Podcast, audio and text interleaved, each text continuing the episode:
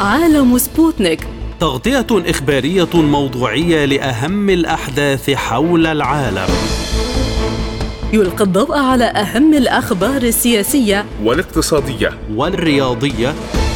وجولة مع الأخبار الخفيفة من سبوتنيك break في عالم سبوتنيك. أهلا بكم في حلقة جديدة من عالم سبوتنيك. معكم فيها خالد عبد الجبار وعبد الله حميد. البداية بأبرز العناوين.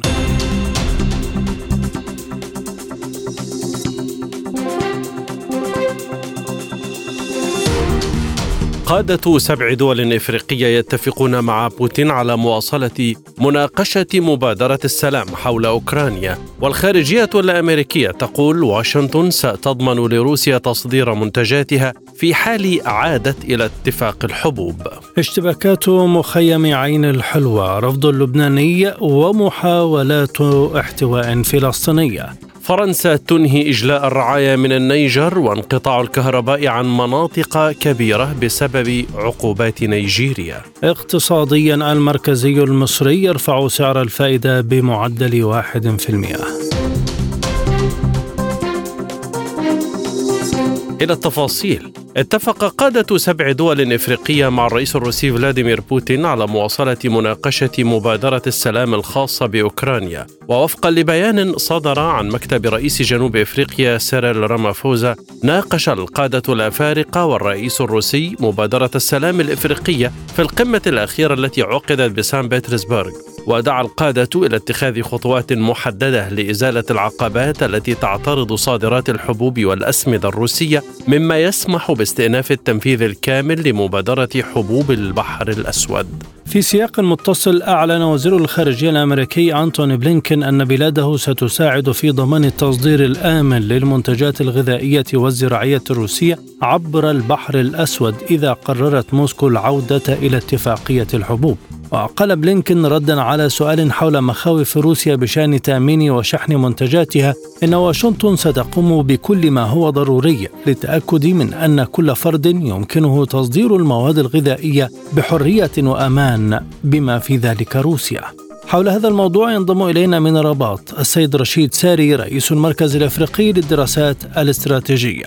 أهلا بك سيد الكريم، هل يعني ذلك أن هذه المبادرة الأفريقية لها اعتبارها ويمكن البحث حول إمكانية تنفيذها؟ أظن بأنه اليوم ما يتوفر وكذلك يعني هناك رغبة حتى الجانب الأمريكي من أجل وضع حد لهذا المشكل وكذلك لتيسير أمر يعني تصدير الحبوب لروسيا أظن بأنه يمكن لماذا؟ لأنه إذا لاحظنا بأنه يعني الاتفاق المبدئي الذي كان وهو كان بالمناسبة هو ثلاثي يعني كانت تركيا بالاضافه إلى روسيا وأوكرانيا من أجل تصدير الحبوب للجميع ولكن لاحظنا بأنه المتضرر الأول والأخير كانت هي روسيا لأنه أوكرانيا تمكنت من تصدير أكثر من 30 طن من من مليون طن من الحبوب بينما روسيا لم تستفد من اتفاق البحر الأسود. اليوم أظن بأنه القرار الذي اتخذته روسيا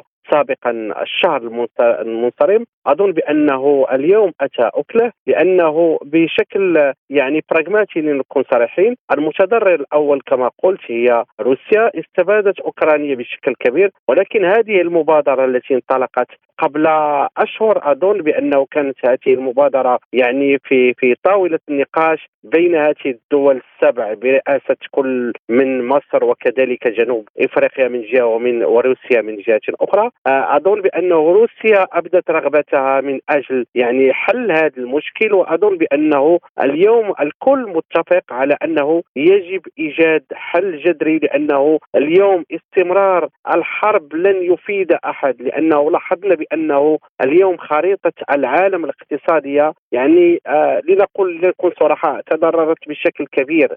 الكل تضرر. معدلات التضخم ارتفعت بشكل كبير وكبير جدا. مشاكل التوريدات على المستوى العالمي اليوم أصبحنا نعيشها. ثانيا ثالثا أظن بأنه اليوم حتى في الجانب يعني الغذائي هناك مجموعة من الدول تضررت بشكل كبير وكبير جدا. أظن بأنه هذه يعني الاقتراح الإفريقي من أجل حل مشكل ربما سوف يؤتي أكلها لمجموعة من الاعتبارات.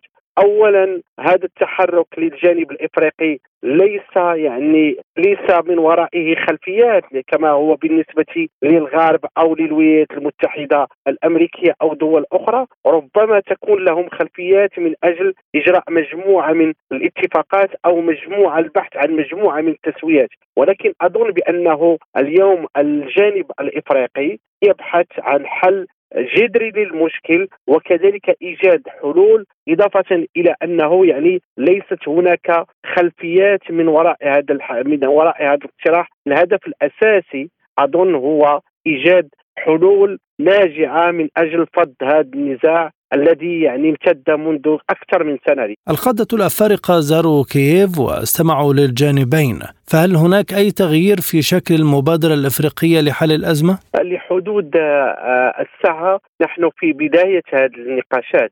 وأظن بانه هناك اولا رغبة للطرفين. إضافة إلى لن أقول مباركة من طرف الولايات المتحدة الأمريكية ولكن على الأقل يعني الولايات المتحدة الأمريكية اليوم لم تعارض. اذا نحن في يعني في في المرحلة الأولى ربما النقاشات القادمة ربما تفرز قرارات سوف تكون إيجابية لأنه ليس من مصلحة أحد اليوم أنه يتم إيقاف تصدير الحبوب لجميع الأطراف لأنه كما قلت يعني لأشرح جيدا بأنه لماذا تضررت روسيا من ذلك الاتفاق اتفاق البحر الأسود؟ لأنه يعني لاحظنا بأن كان هناك تصدير كبير للحبوب الأوكرانية بينما روسيا كان هناك تهديد من من مجموعة من الدول أنه الشركات التي سوف الذي سوف تتولى استيراد الحبوب الروسية سوف يعني تطبق عليها مجموعة من العقوبات.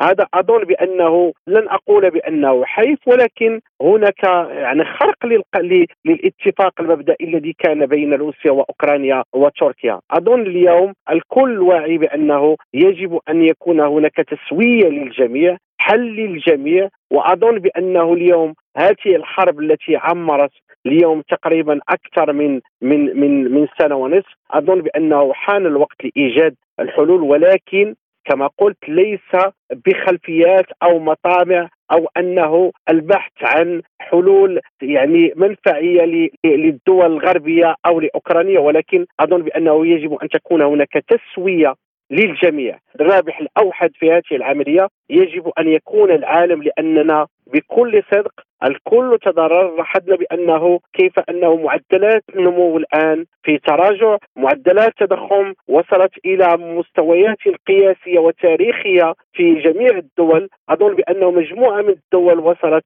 نسبة تضخم لأكثر من رقمين. الحرب لن تفيد أحد وأظن بأنه هناك هذا هذا هو الإيجابي بالنسبة لي. هناك أيادي ممدودة لروسيا. يجب أن يلتقطها الغرب بشكل ذكي. هل انسحاب روسيا من اتفاق صفقة الحبوب أجبر الغرب على تغيير أسلوبه؟ نعم لمجموعة من الأسباب، يجب أن نسجل بأنه روسيا يعني هي الثالث المنتج للحبوب ولكن مع فارق لأننا نقول بأنه الصين والهند أكبر منتجين للحبوب ولكن روسيا هي أول من يصدر على المستوى العالمي الحبوب. أظن بأنه هذه العملية إيقاف تصدير الاتفاق بين روسيا والطرفين تركيا وأوكرانيا. أظن هذا ما عجل وكنت يعني كانت لي مناسبات في في منابر أخرى تحدثت عن هذا الموضوع. قلت بأنه الأمر سوف يؤتي أكله بالنسبة لروسيا بالنسبة لي حتى أكون منصفا هذا هذا القرار الذي تم اتخاذه من طرف روسيا ربما البعض فسره بأنه تهديد للأمن الغذائي ولكن بالنسبة لي شخصيا أظنه بأنه كان ردة فعل لما يقع لأنه لا يعقل أن هناك دولة تستفيد بشكل كبير وكبير جدا من تصدير حبوبها. كان هناك يعني كان يعني كنا نتوقع بأنه الحبوب الأوكرانية سوف يعني تنحصر في 25 مليون طن من التصديرات ولكن وصلت لأكثر من 30 مليون طن. بينما الجانب الروسي لم يستفد شيئا من هذه الاتفاقية. السؤال كيف أنه لدولة تضررت بشكل كبير من إبرام اتفاق؟ ولا تستفيد منه شيئا بالعكس هي تضررت بشكل كبير. هذا هذا التحليل الموضوعي ليس يعني مقاربة من أجل محاباة لأي طرف ولكن الواقع على يعني البراغماتي يفرض أن روسيا تتخذ هذا القرار وأظن بأنه اليوم ما كانت ترفضه الولايات المتحدة الأمريكية ومعها الغرب اليوم أصبح آه، يعني في إطار الممكن لأنه كان هناك رفض تام لتصدير الحبوب الروسية كانت هناك مضايقات وكانت هناك عقوبات حتى في في التأمينات على مجموعة من الشركات التي تريد استيراد الحبوب الروسية. اليوم يعني نلاحظ بأن هناك توافق هناك يعني قبول بالأمر الواقع وأظن بأنه ربما هذه يعني المبادرة الإفريقية للدول السبع كما قلت برئاسة كل من مصر وجنوب آه، إفريقيا إضافة إلى زامبيا ودول أخرى جزر القمر. أظن بأنه اليوم سوف يؤتي أكله وأظن بأننا نحن على مشارف ربما سأكون متفائلا نحن على مشارف أن يحل المشكل. ليس فقط الحبوب وربما إيجاد حل جذري لهذه الأزمة التي عمرت لأكثر من سنة ونصف. إذا كيف يمكن تقييم وعود واشنطن بشأن صفقة الحبوب؟ اليوم واشنطن تعلم يعني بشكل كبير بأنه يجب إيجاد حل لهذا المشكل لأنه مجموعة من الدول تعاني الأمن الغذائي، لا ننسى بأنه التقلبات المناخية الحالية أفرزت خريطة غذائيه جديدة يعني مجموعة من الدول مهددة اليوم بالجوع. آه، آه، روسيا كانت تمد مجموعة من الدول من الحبوب. كانت تضمن الأمن الغذائي للحبوب لمجموعة من الدول. لا ننسى بأنه رغم أنه الولايات المتحدة الأمريكية يعني تتوفر على مخزون كبير من الحبوب ولكن تصديره لمجموعة من الدول يكون بخلفيات سياسية وليس بخلفيات إنسانية. بينما نلاحظ بأنه روسيا دائما كانت لها تصدير الحبوب يعني بخلفيات اقتصادية وكذلك إنسانية ولاحظنا بأنه يعني في المؤتمر في القمة التي انعقدت لاحظنا بانه لاحظنا بأنه كانت هناك رغبة لروسيا بأن تصدر يعني الحبوب يعني على شكل هبات لمجموعة من الدول. اليوم الموقف الأمريكي لم يأتي مجانا لم يأتي من هكذا ولكن أظن جاء نظرا لهذا القرار الذي تم اتخاذه الشر المنصرم من طرف روسيا بإيقاف اتفاق المبرم مع أوكرانيا وكذلك تركيا. أظن بأنه الرسالة تم التقاطها من طرف الإدارة الأمريكية ولكن اليوم ما يجب الجانب الأمريكي وهي اظن بأن الكرة اليوم في ملعب الولايات المتحدة الأمريكية أكثر من من روسيا يجب التقاط هذه المبادرة بشكل إيجابي حتى ننهي هذا الصراع الذي أظن عمر طويلا وأضر بشكل كبير لماذا؟ لأنه ما إن خرجنا من يعني تداعيات جائحة كورونا حتى وجدنا أنفسنا اليوم نعاني من تداعيات يعني الحرب الروسية الأوكرانية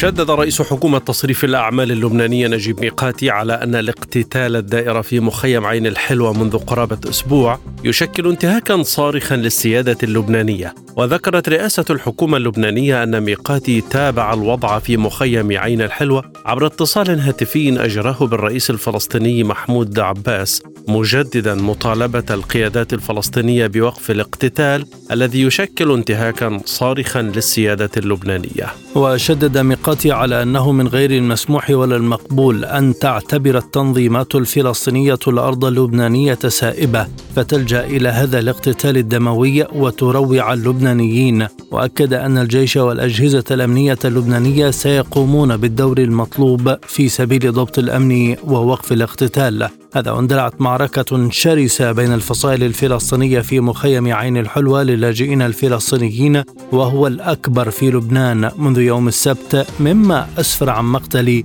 أحد عشر شخصا على الأقل. وتتجدد الاشتباكات في المخيم بين عناصر حركة فتح التي يتزعمها رئيس السلطة الفلسطينية محمود عباس وجماعات إسلامية متشددة بين الحين والآخر. من جنوب لبنان ينضم إلينا الأستاذ حسام عرار المحلل السياسي. أستاذ حسام لماذا تتجدد هذه الاشتباكات بشكل مستمر؟ تجدد هذه الاشتباك بشكل مستمر لأن هذه حالة غدة سرطانية موجودة بجسم لبنان. وجسم بعض الدول العربية زرعتها الرجعية العربية والصهيو أمريكية في المنطقة. فهي الغدة انوجدت بسوريا انوجدت باليمن انوجدت بمصر انوجدت في عدة دول عربية لضرب النسيج للبلد لتفككه داخليا. هاي الحالة تستفيد منها إسرائيل بشكل مباشر. هل يخرج هذا المخيم إذا عن نطاق سيطرة القانون اللبناني؟ كل مخيمات لبنان سواء في الشمال أو بيروت أو الجنوب تحت سيادة الدولة اللبنانية والدولة اللبنانية فرض سيادتها على كامل ترابها بعد تحريره من الإرهاب والاحتلال الإسرائيلي، وهناك في المخيمات لجان شعبية وأمنية وتنسيق تام بين الدولة وهذه اللجان. ويتم تسليم المطلوبين تلقائيا إلى أن هناك حالات شاذة. لكن كيف آه، تأتي كل هذه الأسلحة للفصائل آه، في هذا المخيم؟ هاي الأسلحة طبعا هاي الأسلحة هي أسلحة لدعم المقاومة وتحرير فلسطين.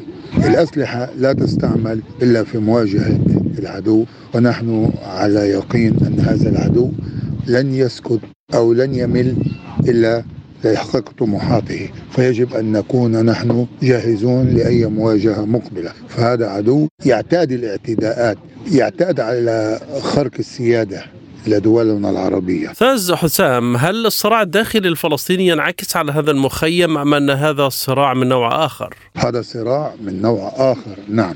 هو للضغط على حزب الله. عندما اتفق محور المقاومة وبعد ترسيم الحدود البحرية مع لبنان هناك قرار من محور المقاومة المواجهة والمقاومة تكون داخل فلسطين الحبيبة. فعندما المقاومة تمد أبناء شعبنا الفلسطيني في الداخل لمواجهة هذا العدو وإذا شاهدنا وتيرة العمليات الفدائية داخل الضفة وتيرتها ترتفع. هذا إن دل يدل على دعم المقاومة للداخل الفلسطيني. فهذه الحالة في عين الحلوة وهي بوابة الجنوب تحاول إسرائيل هززت هذا الأمن لكي لا يكون وضع حزب الله مستريح ويمد أبناء شعبنا في الداخل في الأسلحة. لا ينعكس على باقي المخيمات، عشان باقي المخيمات خالي من هذه المجموعات الارهابيه، فهذا العدو زرع هذه المجموعات هو يدرك بأن هذا المخيم هو عاصمة الشتات وهو له خصوصية كأنه بوابة الجنوب أما هذه الحالة جند الشام لا توجد في أي مخيم من مخيمات لبنان بعد تنظيف مخيم في طرابلس من شاكر العبسي وفتح الإسلام.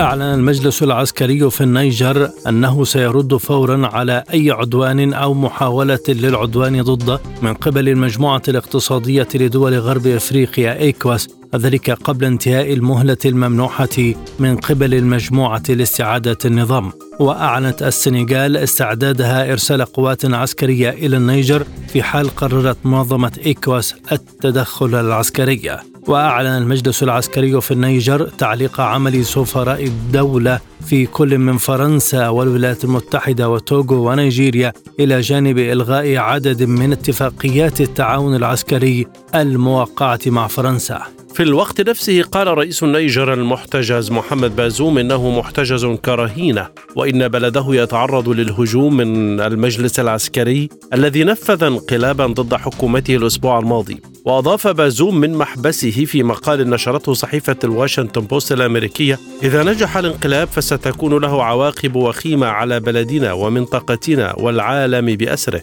وتابع وصلت حكومتنا إلى السلطة من خلال انتخابات ديمقراطية في عام 2021 ويجب معارضة أي محاولة للإطاحة بحكومة شرعية ونحن نقدر الإدانات القوية والقاطعة لتقويض التقدم الملحوظ الذي حققته النيجر في ظل الديمقراطية. ينضم إلينا من نيامي السيد عمر مختار الأنصاري عضو المكتب السياسي الوطني لحزب التجديد الديمقراطي والجمهوري. أهلا بك سيد الكريم. إذا دلالة الخطوة الفرنسية بإجلاء رعاياها عن النيجر. المتعارف عليها ضمن دوليا لدى الغرب أنه إذا كان هناك أي توتر في بمنطقة يجلو رعاياها احتياطا. يعني من أجل خشية عليهم من أن يكون هناك أي تدخل تدخل عسكري ربما يمسهم بسوء. سياسيا هل لذلك انعكاسات على عملية الانقلاب في النيجر؟ ما يسمون بالانقلابيون حاليا يعني أو محاولة انقلابية أو ما. المهم الآن هم يعني أصلا طالبوا البارحة هناك خطوات متسارعة جدا طالبوا البارحة. فرنسا بإجلاء بإخراج قواتها أيضا في مرحلة لا تتجاوز في مدة لا تتجاوز ثلاثة أشهر. فاذا يعني هناك تصاعد لدينا هل هناك حل قريب في الأفق خاصة مسألة الإفراج عن الرئيس محمد بازوم؟ والله هناك قلق بالنسبة للمتابع المتابع يكون قلق على هذا الحل لأن مثلا أظن البارحة رجعت رجع وفد شدياو ولم يقابله حتى رئيس المجلس لم يقابله يعني لم يقابل رئيس المجلس العسكري أصلا فإذا هناك كان تعثر يعني مفاوضات في في تعثر في تعثر كبير. وأرى أنا يعني العالم العالم الخارجي عموما سواء من سوريا أو أو فرنسا وامريكا أن يدعوا والصين أن يدعو الشعب النيجري يجد حلا بين جيشه وسلطاته المنتخبه وبين جيشه. إذا كانوا هم يعني يرون أن الشعب النيجري هو الذي انتخب السلطة والجيش النيجري انتزع السلطة فليدعوا فليدعوا الشعب النيجري يجد حلا فيما بينهم. يعني الزعماء التقليديين وكذلك رؤساء الأحزاب السياسيين والنشطاء المدنيين يجتمعوا ويجدوا حلا سواء سواء عزل الطرفين عن عن المشهد أو إعادة أحدهما. فكل من يريد خيرا بالنيجر فعليه أن يدعم هذا المسار داخليا. أما التدخلات الخارجية هذا لم نرى فيها خيرا في البلدان التي تمت فيها. فلا تكن النيجر هي الاستثناء. ماذا يمثل قطع الكهرباء في المناطق الكبرى بالبلاد؟ قطاع الكهرباء لا شك فيه أن التيار الكهربائي له دور في إنعاش الحياة. وبالنسبة لنيامي لا بأس. ساعة وساعة. هناك طرح الأحمال من داخل نيامي المناطق الأخرى لأن هذا آه، يعني يعتمد على مولدات آه، على مولدات الكهرباء في كل منطقة. آه، يعني محطات الكهرباء في كل منطقة. فأنا لا ليس لدي معلومات دقيقة حول كل منطقة. ولكن بالنسبة لنيامي يعني معقول طرح الأحمال فيها معقول لأن فيها عدة محطات يعني ليست تابعة للتيار الكهربائي النيجيريا وحول هذا الملف ولمزيد من الإيضاح أيضا ينضم إلينا من نيامي الأستاذ حبيب بوري الإعلامي والأكاديمي. أستاذ حبيب كيف هي الأوضاع حاليا في النيجر بعد الانقلاب الذي أطاح به الرئيس محمد بازوم؟ الأوضاع في النيجر حتى الآن مستقرة لا يوجد يعني حتى الآن داخليا ما يخيف. وأمس ليلا القائد الانقلابي أو العسكريون يعني أخرجوا عدة بيانات ومنها تجميد أو إلغاء عدد من الاتفاقيات التي تم إبرامها مع النظام السابق وبعضها حتى قبل النظام السابق يعني بين النيجر وبين فرنسا. وهذا أعتقد ردود فعل طبيعية يعني في الوضعية التي نحن نعيشها نعيشها كردة فعل على بعض التصرفات التي تقوم بها السلطات الفرنسية. وكذلك هناك المظاهرات المؤيدة للانقلاب مستمرة والانقلابيون أيضا يعني يوميا يعني يقابلون قيادات الرأي العام كالسلطات التقليدية وكذلك آه، رؤساء أو مسؤولين عن المنظمات المجتمع المدني وكذلك آه، رجال الدين وغيرهم. وهناك أيضا مظاهرات طبيعية تخرج يعني من آه، دون توجيه يعني كأن هناك نوع من الإجماع حول ما جرى.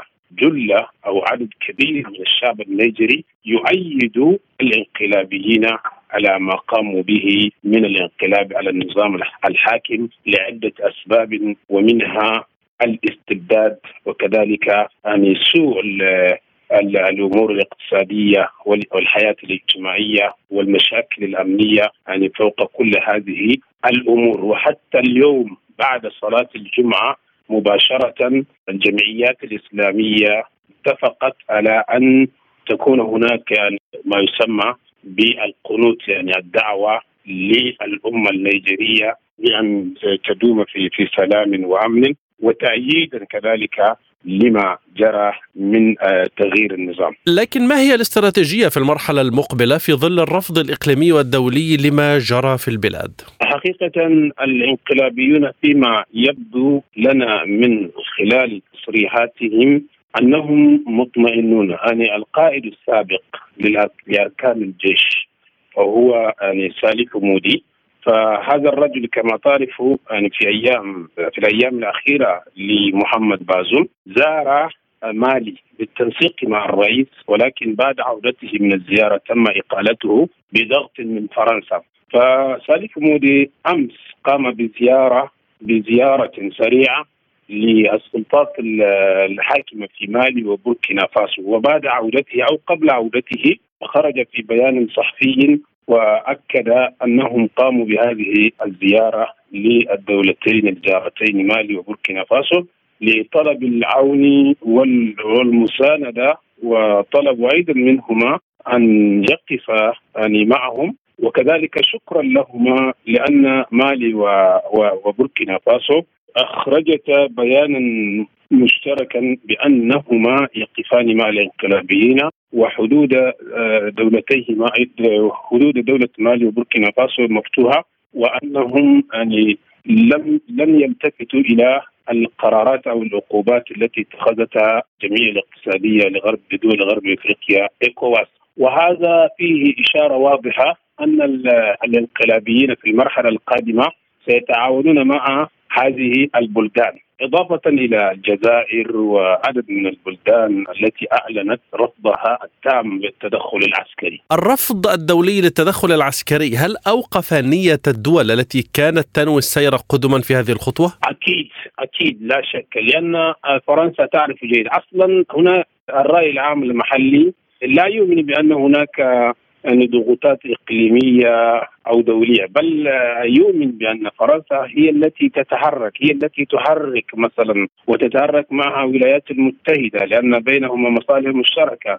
وكذلك مجموعة الدول مجموعه مجموعة الاقتصادية لدول غرب إفريقيا ايكواس وهذه الدولة أو هذه الجمعية أو هذه المنظمة الإقليمية حقيقة الرأي العام الإفريقي لا يؤمن بها أصلا لأن هناك شبه إجماع أن هذه الجمعية تعمل لا تسيطر على نفسها إنما تحركها بعض الدول وعلى رأسها فرنسا. ولذلك وكذلك الدول الجوار لا يمكن أن تقبل وأن تسمع بالتدخل العسكري وعلى رأسها نيجيريا لأن حدود نيجيريا مع مع النيجر وكذلك تقريبا نفس الدولة اللغة الواحدة والثقافة الواحدة والدين الواحد. ولذلك الآن علماء وقيادات الرأي العام في نيجيريا خرجوا ويتكلمون ويضغطون على على حكومة نيجيريا بأن حتى إغلاق الحدود مرفوض. وكذلك نيجيريا قامت بقطع الكهرباء لأن النيجر تستورد الكهرباء تقريبا 70% أو 50 ما يقارب ذلك من نيجيريا.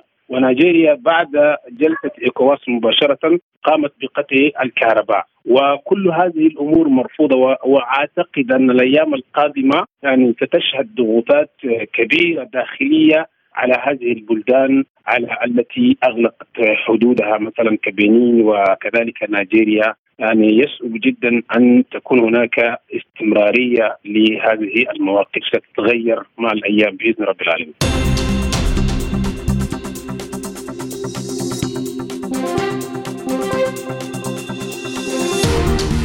أعلن البنك المركزي المصري رفع سعر الفائدة بواقع 100 نقطة أساس بمعدل 1% ليصل إلى 19 وربع في المئة و20 وربع في المئة و19.75 من 100% على الترتيب كما تم رفع سعر الائتمان والخصم بواقع 100 نقطة أساس ليصل إلى 19.75 من 100% وقالت لجنة السياسة النقدية للبنك المركزي المركزي المصري في بيان إن المعدل السنوي للتضخم العام ارتفع 35.7%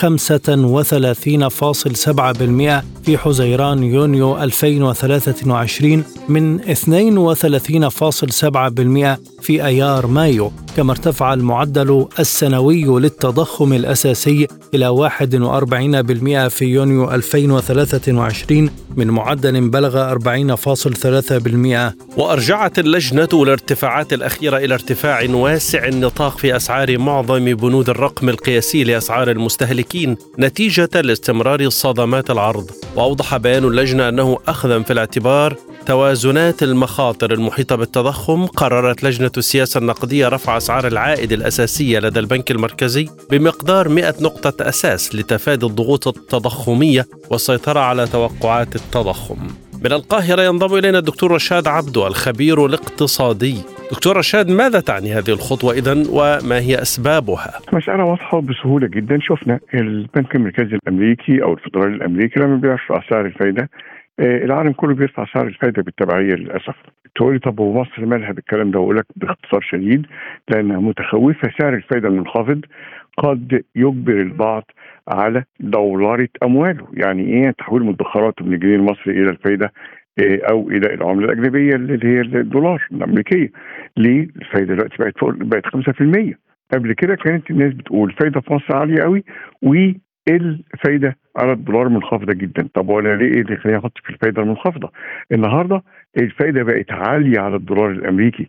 فمن أجل هذا كتير ممكن لو البنك المركزي المصري ما رفعش سعر الفايدة هيضطروا إنهم يحولوا مدخراتهم إلى الدولار وده يعمل ضغط على الدولار ويخلق سوق سوداء ويدخل الدولة في دوامة كبيرة خاصة إن مصر في الأساس عندها مشكلة وعجز في العملات الأجنبية آه، وبالتالي آه، هي في حاجة إلى كل دولار آه، ممكن يكون موجود. فاضطرت إنها ترفع. رغم إن ده ممكن هيزود تكلفة التمويل والإقراض وبالتالي هيخلي الناس ما تعملش مشروعات هيأثر على البطالة وزيادة البطالة مش هيضخ إنتاج في الأسواق يعني هيعلي ارتفاع الأسعار يعني ما فيش قدرة ما فيش مشروعات جديدة يعني ما فيش قدرة تصديرية أكبر وهكذا. فالبنك المركزي كان في موقف حرج جدا. لو ما رفعش مشكلة ولو رفع مشكلة. فكان أبسط الخسائر المحتملة هي أن يرفع ولكن بفائدة ليست مرتفعة 1% فقط أو 100 نقطة لكن كيف ستؤثر على وضع الجنيه المصري الذي تراجع كثيرا أمام الدولار؟ آه لازم نفرق بين حاجتين بين سعر الفايدة وبين سعر الصرف. آه المشكلة إيه اللي حضرتك بتتكلم عنها؟ ده سعر الصرف. يعني إيه؟ يعني هل الدولة هتضطر في ضوء ده إنها تخفض قيمة الجنيه أكتر؟ اللي الناس بتطلق عليه بالتجاوز مزيد من التعويم أو تعويم جديد هو ده الخطورة ليه؟ لأنك لو خفضت قيمه الجنيه بقى الدولار مكلف جدا وبالتالي الاستيراد من الخارج مكلف جدا وبالتالي القطاع الخاص على سبيل المثال مش هيخسر هيحمل كل الفروق على مين؟ على المستهلك النهائي وبالتالي ما دام المستهلك النهائي هيشتري بالغالي معناها التضخم هيرتفع ويخلي البنك المركزي تاني يخش في حلقه جهنمية ويرفع تاني سعر الفايدة عشان يحاول يمتص السيولة الزائدة في الأسواق اللي بتتسبب في آه، رفع معدلات التضخم. فطبعا دي مشكلة. في مشكلة تانية طبعا في مشكلة تانية. لما ترفع سعر الفايدة قوي زي ما قلت لك هتخلي كتير من رجال الأعمال والمستثمرين ما يقترضوش فلوس وما يعملوش مشروعات وده هيأثر طبعا على ضخ احتياجات المواطن آه، في من من السلع الموجودة في السوق. فطبعا دي مشكلة طبعا دي مشكلة. ثالثا مين أكبر مقترض في الدولة؟ الحكومة. وبالتالي هيأثر على عجز الموازنة. بلا جدال هيأثر على عجز الموازنة. فعشان كده البنك المركزي اضطر يرفع وهو مضطر وغير سعيد. إنما حتى لا آه، يقوم المستثمر بدورانه أمواله. فاضطر ياخذ هذا القرار آه وزي ما تاني بأكد انه في فرق بين سعر الصرف وبين سعر الفائده. هل يفهم من هذا أنه لم تكن هناك بدائل أمام الحكومة؟ طبعا في بديل أساسي بس ممكن ياخذ شوية وقت آه المرونة في اتخاذ القرار.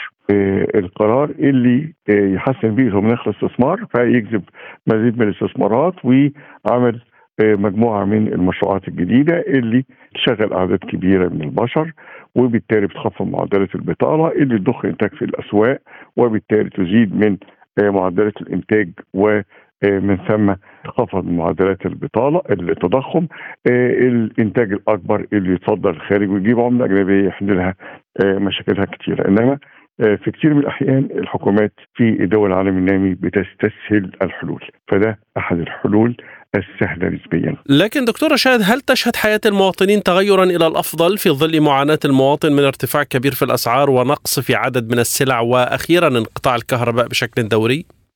كل دول ما فيش بينهم رابط أساسي، إنما هل ارتفاع الأسعار يمكن أن يؤثر على حياة البشر؟ أيوه لأن في معدلين أو في مصطلحين كبار، مصطلح اسمه الدخل النقدي ومصطلح اسمه الدخل الحقيقي، الدخل النقدي عدد الوحدات اللي بيتقاضاها الموظف أو العامل، إنما الدخل الحقيقي طب بيجيب بيهم إيه؟ فكل التضخم ما يزيد يخفض من الدخل الحقيقي. لانك بنفس المبلغ اللي بتتقاضاها تجيب سلع أقل. وبالتالي حياتك مش هتبقى أكثر جودة. وبالتالي تضطر بقى تعمل تباديل وتوافيق وتلغي سلع أساسية كنت بتجيبها وتخفض كميات لسلع أخرى وتلغي سلع ثالثه وهكذا. فطبعا ده يزيد المعاناة. آه وده اللي بيخلي الدول النامية كتير بتضطر من حين لآخر تعمل محاولة صيغ تحقيق التوازن زي رفع المرتبات الكلام ده كله. ولو إني رفع المرتبات يعني سيولة زائدة يعني طلب أكبر على المنتجات يعني استغلال التجار لهذه الظاهرة ورفع الأسعار وبالتالي إحداث تضخم بدلا من معالجة التضخم. الآن إلى جولة من الأخبار حول العالم.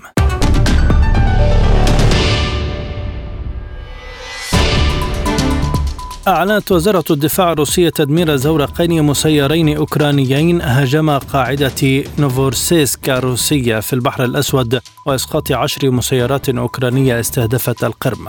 وأضاف بيان وزارة الدفاع أن الدفاعات الروسية أحبطت محاولة نظام كييف شن هجوم إرهابي بالمسيرات على أهداف في القرم حيث تم تدمير عشر مسيرات أسقطتها الدفاعات الجوية وإنزال ثلاث مسيرات أخرى بالأسلحة.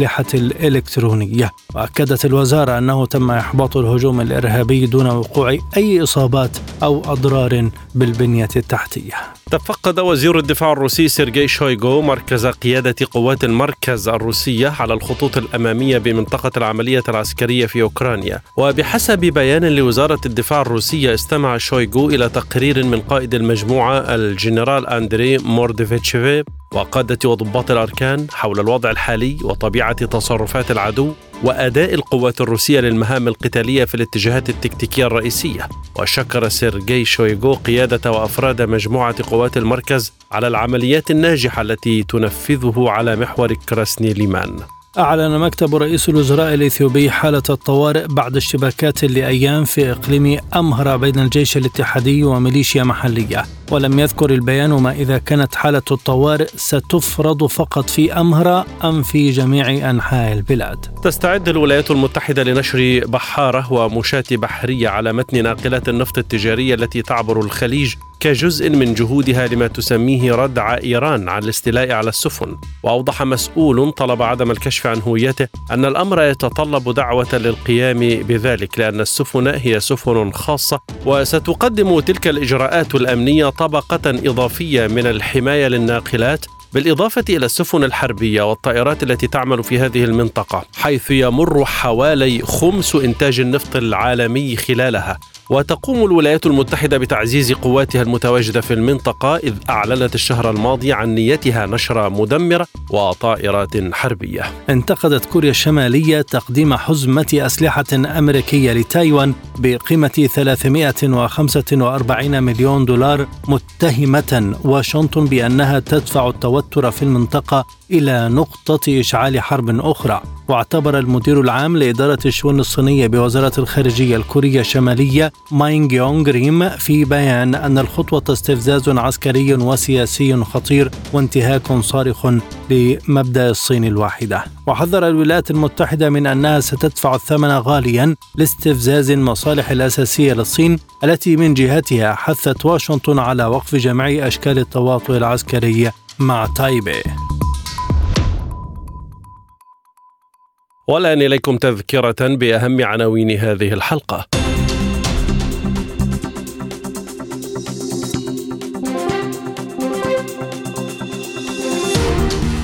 قادة سبع دول إفريقية يتفقون مع بوتين على مواصلة مناقشة مبادرة السلام حول أوكرانيا والخارجية الأمريكية تقول واشنطن ستضمن لروسيا تصدير منتجاتها في حال عادت إلى اتفاق الحبوب. اشتباكات مخيم عين الحلوة رفض اللبناني ومحاولات احتواء فلسطينية. فرنسا تنهي إجلاء الرعايا من النيجر وانقطاع الكهرباء عن مناطق كبيرة بسبب عقوبات نيجيريا وفي الاقتصاد المركزي المصري يرفع سعر الفائدة بمعدل واحد في المئة. عالم سبوتنيك مستمر معكم وهذه أخبار الاقتصاد.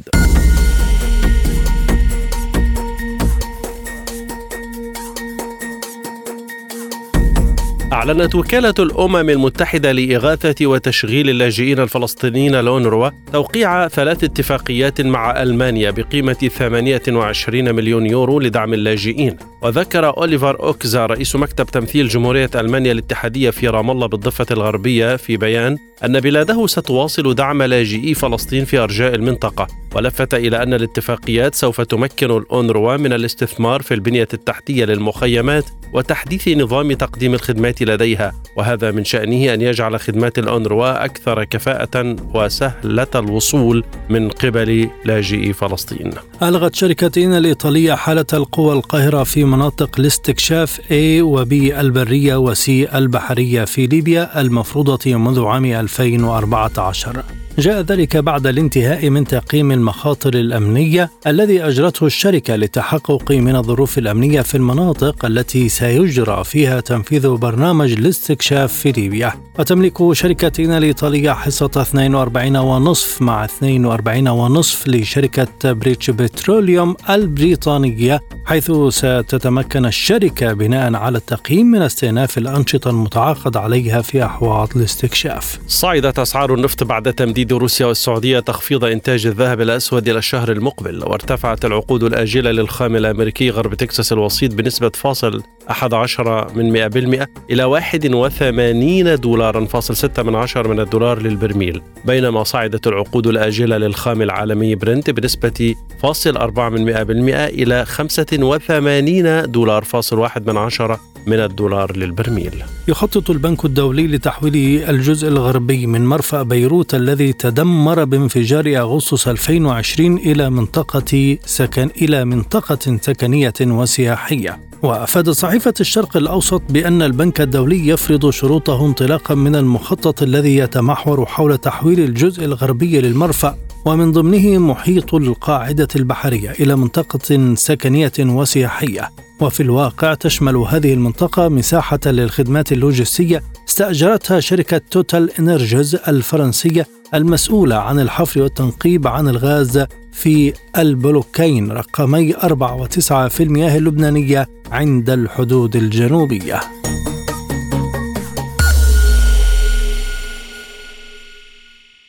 وهذه وقفة مع أخبار الرياضة في عالم سبوتنيك.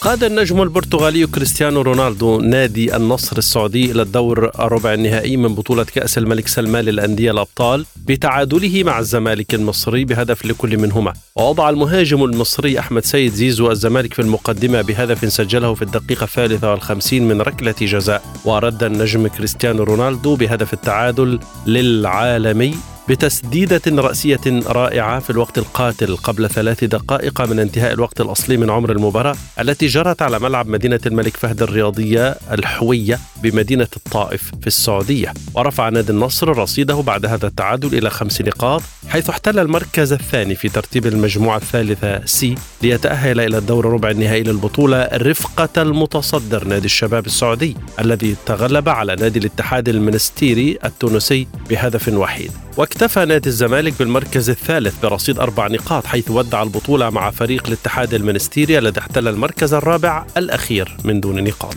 تغلب الرجاء الرياضي المغربي على الوحدة الإماراتي بهدف نظيف ضمن الجولة الثالثة من دور المجموعات لبطولة كأس الملك سلمان للأندية الأبطال. ويدين الفريق المغربي بالفضل في انتصاره للاعبه زكريا الوردي الذي أحرز هدف الفوز الوحيد له عند الدقيقة السادسة والعشرين من زمن الشوط الأول للمباراة على ملعب مدينة الأمير سلطان بن عبد العزيز الرياضية. بمدينة أبها السعودية. حقق نادي الرجاء الرياضي انتصاره الثالث على التوالي حيث تربع على عرش صدارة المجموعة الرابعة ليتأهل إلى الدور ربع النهائي للبطولة. فيما سيواجه نادي النصر السعودي بقيادة البرتغالي كريستيانو رونالدو وصيف بطل المجموعة الثالثة.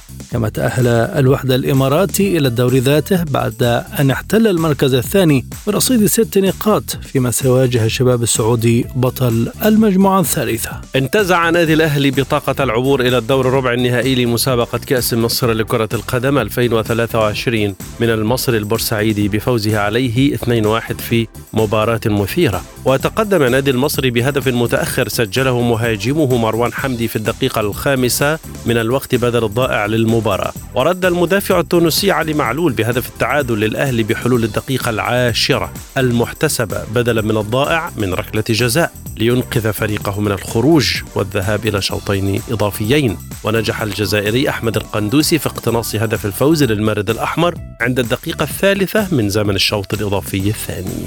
تلقى الحارس الإيطالي المخضرم جان لويجي بوفون العديد من رسائل الوداع بعد أن قرر تعليق قفازه واعتزال كرة القدم نهائيا عقب مسيرة طويلة امتدت لحوالي 29 سنة وحفلت بلا انتصارات. قرر بوفون الذي يبلغ من العمر 45 عاما فسخ عقده مع نادي بارما الذي يمتد حتى صيف 2024 اعتزال كرة القدم رغم تلقيه عدة عروض مغرية من دوري روشن السعودي لكرة القدم عند فتح باب الانتقالات الصيفية. ذكر المنتخب الإيطالي أن بوفون عانق المجد في كرة القدم حيث يعتبر اللاعب الأكثر خوضا للمباريات في تاريخ الأتزوري كما لخص الأمر في كلمتين قائد وأسطورة.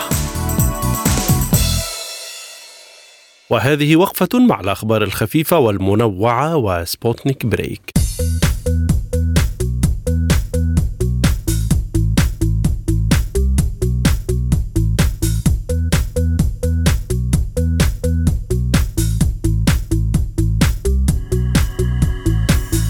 بعد شهر على إطلاقها تكافح ثريدز من أجل الإبقاء على المستخدمين الذين انضموا إليها بعشرات الملايين في الأيام الأولى. لكن الأرقام الجديدة تظهر تراجعا هائلا في شعبية المنصة. وسلطت شركتا سنسور تاور وسيميلر ويب المعنيتان بأبحاث السوق سلطتا الضوء على التحديات التي تواجه شركة ميتا في محاولة استغلال الفرص التي برزت إثر الفوضى التي لحقت بموقع إكس تويتر سابقا في الآونة الأخيرة وفق شبكة سي إن إن الإخبارية الأمريكية. تقول هذه الشركة إن نسبة المستخدمين النشيطين يوميا انخفضت بنسبة 82% منذ إطلاقه في نهاية يوليو الماضي. يستخدم التطبيق حاليا ثمانية ملايين مستخدم يوميا فقط وهذا أدنى مستوى للتطبيق منذ إطلاقه بعد أن وصل في ذروته إلى 44 مليونا يوميا.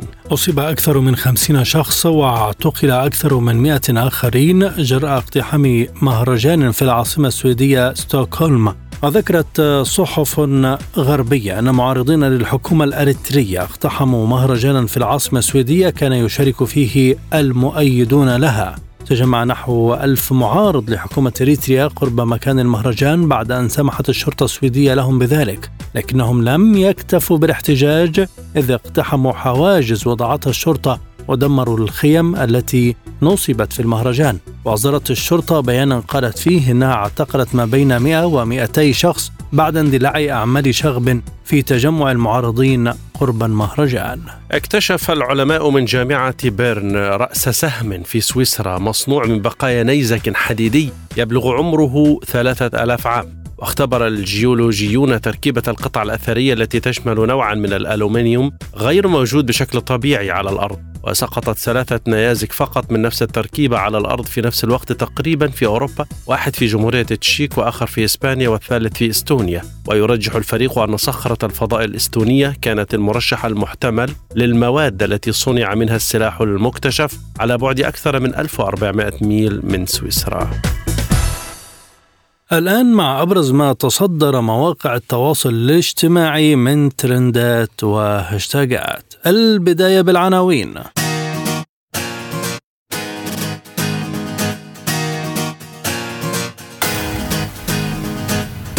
مخيم عين الحلوة جولة أخرى من الاشتباكات لم يتفاعل معها اللبنانيون.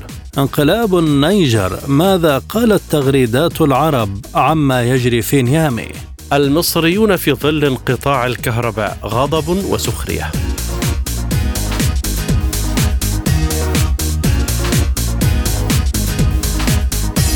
إلى التفاصيل.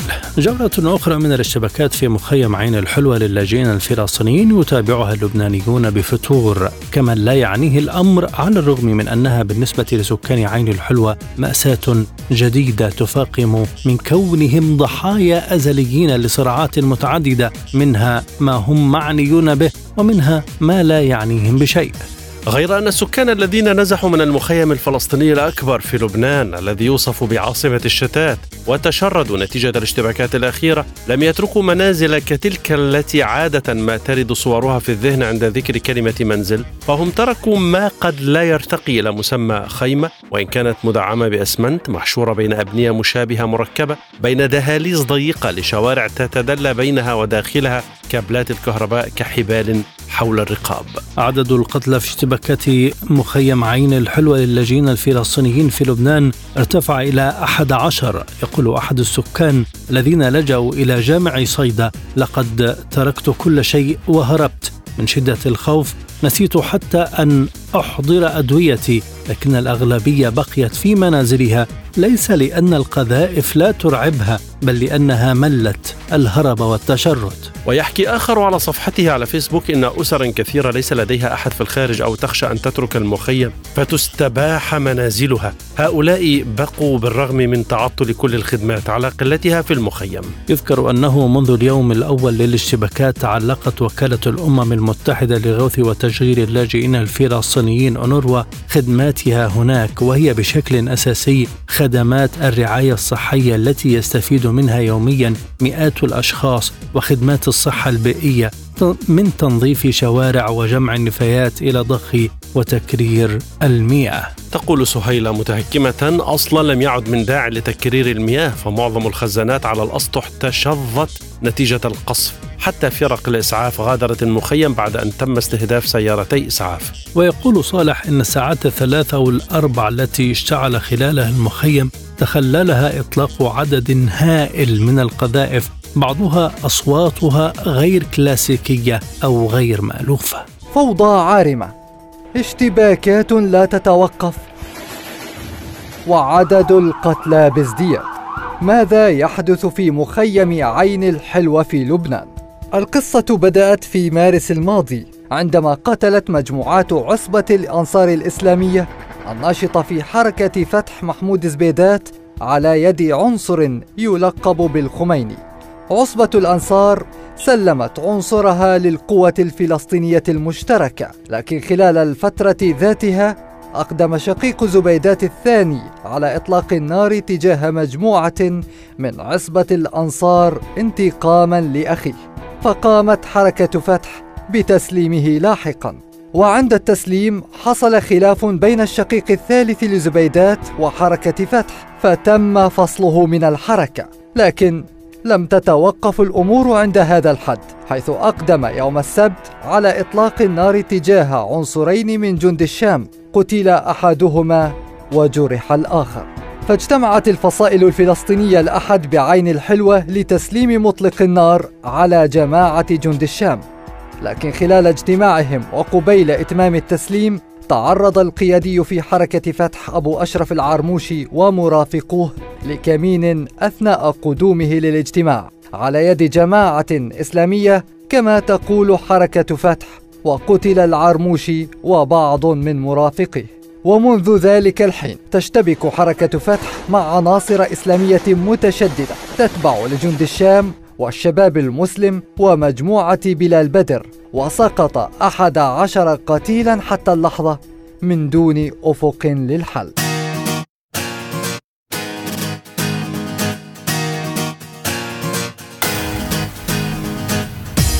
شهدت منصات التواصل الاجتماعي تفاعلا واسع النطاق مع ما يجري في النيجر وتداعياته على الدول الإفريقية المجاورة والنفوذ الخارجي في القارة خاصة الفرنسي. وتصدرت رسوم مثل النيجر التدخل العسكري وأفريقيا حرة فرنسا برا ما تداوله ناشطون في عدد من البلدان العربية ممن عبروا خلال هذه الرسوم عن آرائهم حول الانقلاب وتوقعاتهم لما سيجري في المستقبل. وقد لقيت هذه التطورات اهتمام المتابع العربي لا سيما في دول شمال إفريقيا بحكم مجاورتها للنيجر وبحكم أنها عانت نفسها من الاحتلال الفرنسي منذ زمن ليس ببعيد. وتنوعت ردود الفعل بين من وصف الانقلاب بأنه تحرر من الاستعمار الفرنسي وبين من انتقد التدخلات الغربية في شؤون البلد الداخلية. الصحفي جبرين يقول في تغريداته إنها أيام التحرر من الاستعمار الفرنسي والغربي، إنها أيام لها ما بعدها، أيها الأفارقة قفوا مع إخوتكم في النيجر ضد أي غزو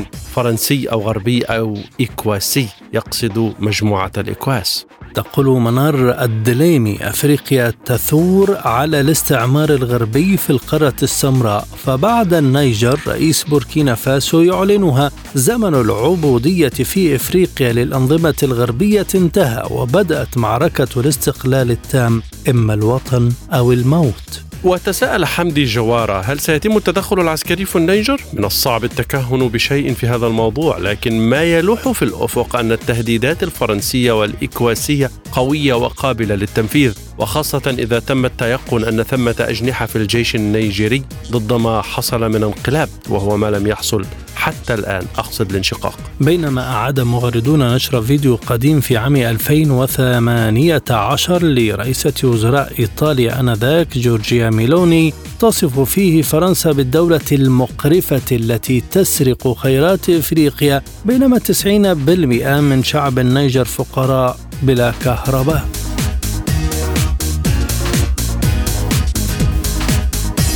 أثارت عودة انقطاع الكهرباء في العديد من المناطق في مصر سخرية وجدلا واسعين عبر مواقع التواصل الاجتماعي خصوصا أنها تأتي في ظل معاناة المواطنين من ارتفاع كبير في درجات الحرارة. اشتكى مواطنون من محافظات عدة في مصر خصوصا في الصعيد والدلتا وأجزاء من محافظات القاهرة الكبرى من انقطاع متكرر للتيار الكهربائي بصورة لم تشهدها البلاد منذ مدة حيث تجاوزت ساعات فصل التيار في بعض المناطق والقرى أكثر من ست ساعات متواصلة بحسب بعض التقارير. وطالب مغردون الرئيس المصري عبد الفتاح السيسي بضرورة التدخل السريع لإيجاد حلول فورية لانقطاعات التيار الكهربائي المستمرة والطويلة.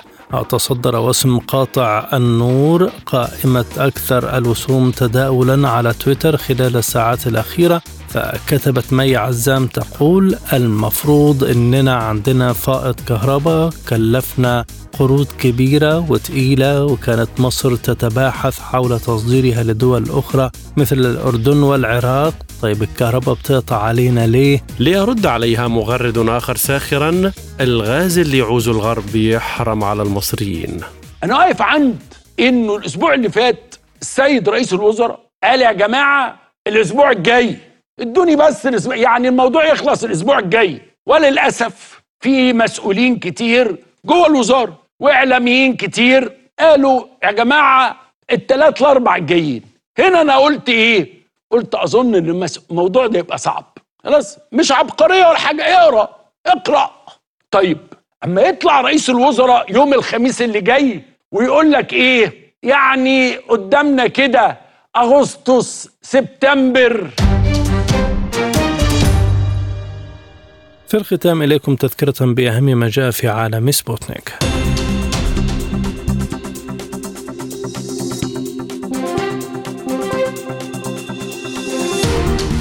قادة سبع دول إفريقية يتفقون مع بوتين على مواصلة مناقشة مبادرة السلام حول أوكرانيا والخارجية الأمريكية تقول واشنطن ستضمن لروسيا تصدير منتجاتها في حال عادت إلى اتفاق الحبوب. اشتباكات مخيم عين الحلوة رفض لبناني ومحاولات احتواء فلسطينية. فرنسا تنهي إجلاء الرعاية من النيجر وانقطاع الكهرباء عن مناطق كبيرة بسبب عقوبات نيجيريا. اقتصاديا البنك المركزي المصري سعر الفائدة بمعدل واحد في المئة. للمزيد زوروا موقعنا سبوتنيك dot AE